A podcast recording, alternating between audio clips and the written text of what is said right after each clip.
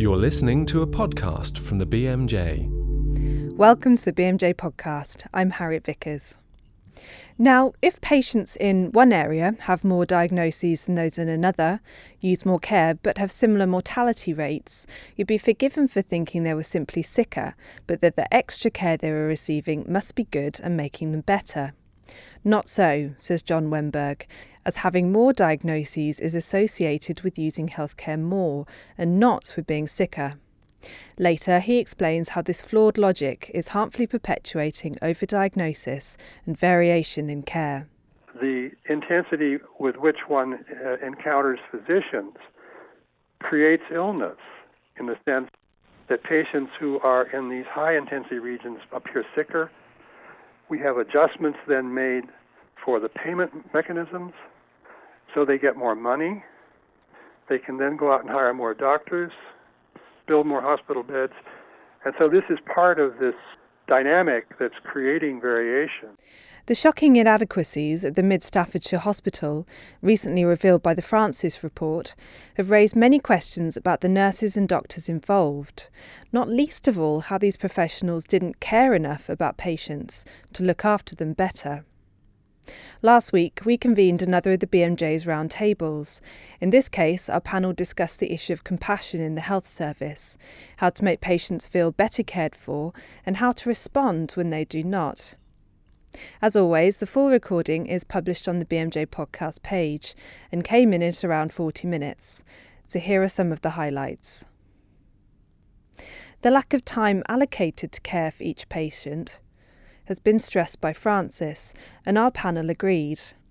Here's Sean O'Brien, head of the Patient Experience Group at Musgrove Park Hospital, talking about how patients are disempowered to demand more attention. I do feel that we're almost treated sometimes like a, an inconvenience.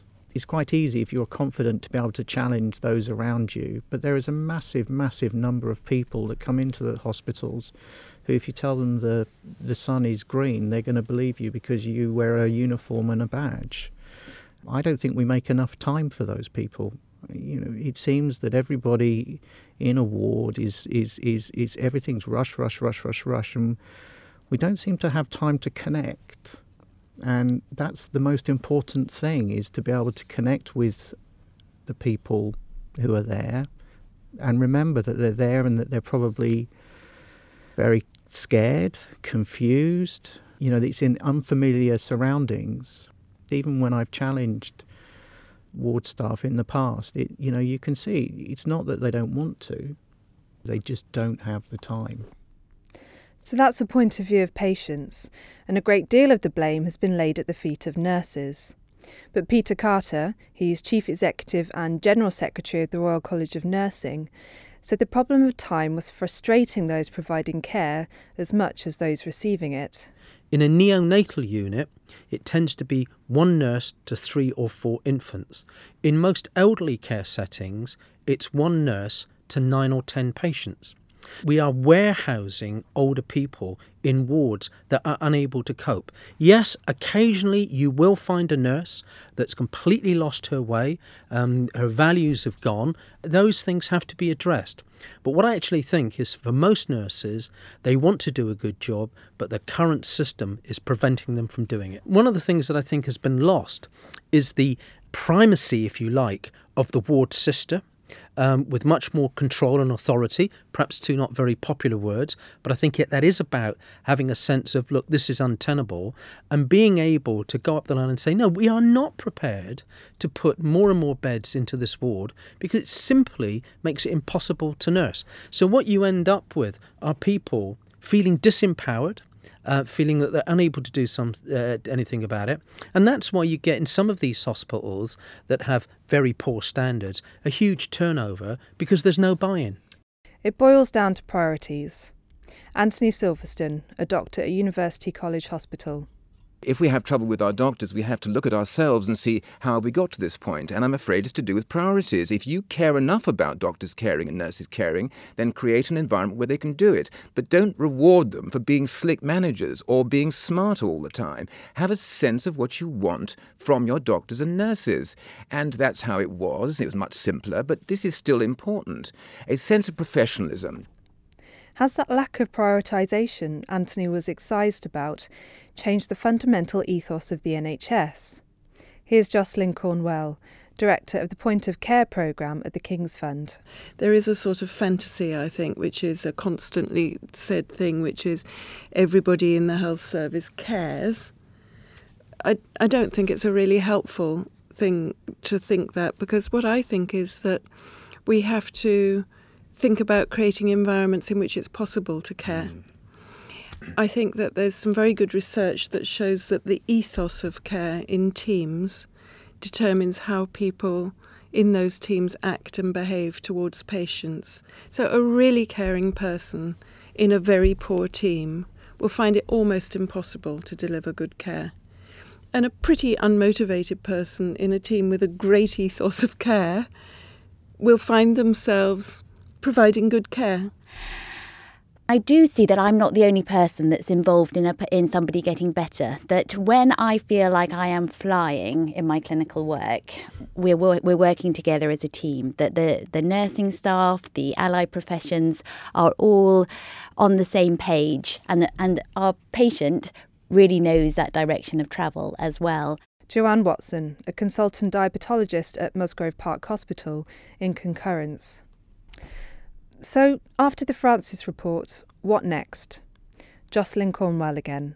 I personally think there's a real problem with the fact that exactly the same people are, as it were, running the system as were there at national level, at strategic health authority level, and that they are, as it were, charged with changing the culture. And I think that they themselves have helped to create that culture. And so I, what I worry about now is will staff feel, will they have the confidence to speak up and to be more open if they don't see real change in the layers above them?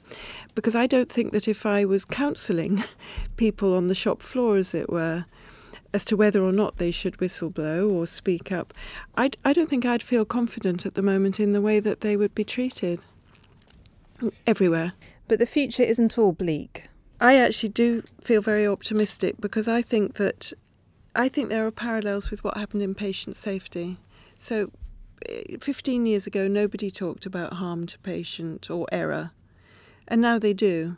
They talk about it a lot. There's good research. We know some of the tools and techniques that needed. We know how to change systems. And it's not perfect everywhere, but it's kind of, we're on the right road. I think the attention to patient's experience and to the care of the patient is at least five or ten years behind the safety agenda. I think Francis is a moment along that road. I'm old enough to have been here for a long time and to know that there have been many other investigations that people expected to change the world and they didn't. But I think the kind of drumbeat is getting stronger.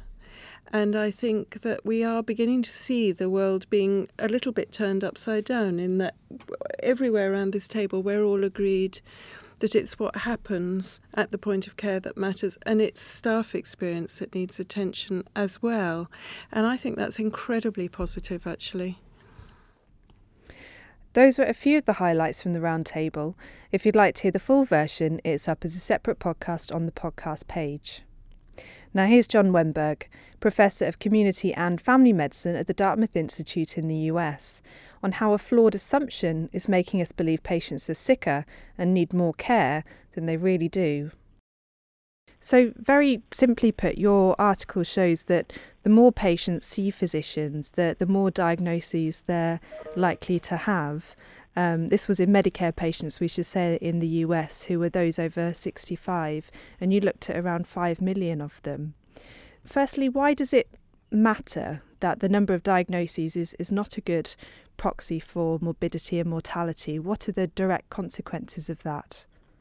The problem is that they're being used in many different contexts to attempt to achieve comparisons between one population of patients and another for regulatory purposes. Uh, for example, how much we pay providers. For questions of research, are outcomes better in regions with lots of care versus regions with little care?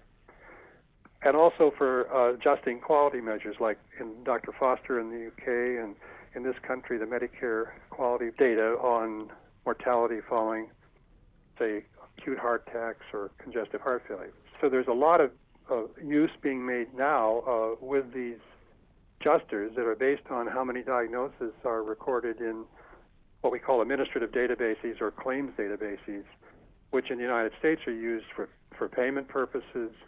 In some European countries are used for paying to insurance companies. So we have an issue here that's that's not just a, a theoretic or academic issue. It's a it's a real question about uh, methodology, but it, it's a question from methodology to about uh, public policy and how we should really uh, be paying for healthcare uh, on a regional basis.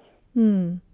Yes, in the UK, we've had um, been a lot of discussion of standardised mortality rates for, for hospitals, which would be affected by this kind of methodology, and also where our um, our resources go in, in the clinical commissioning groups.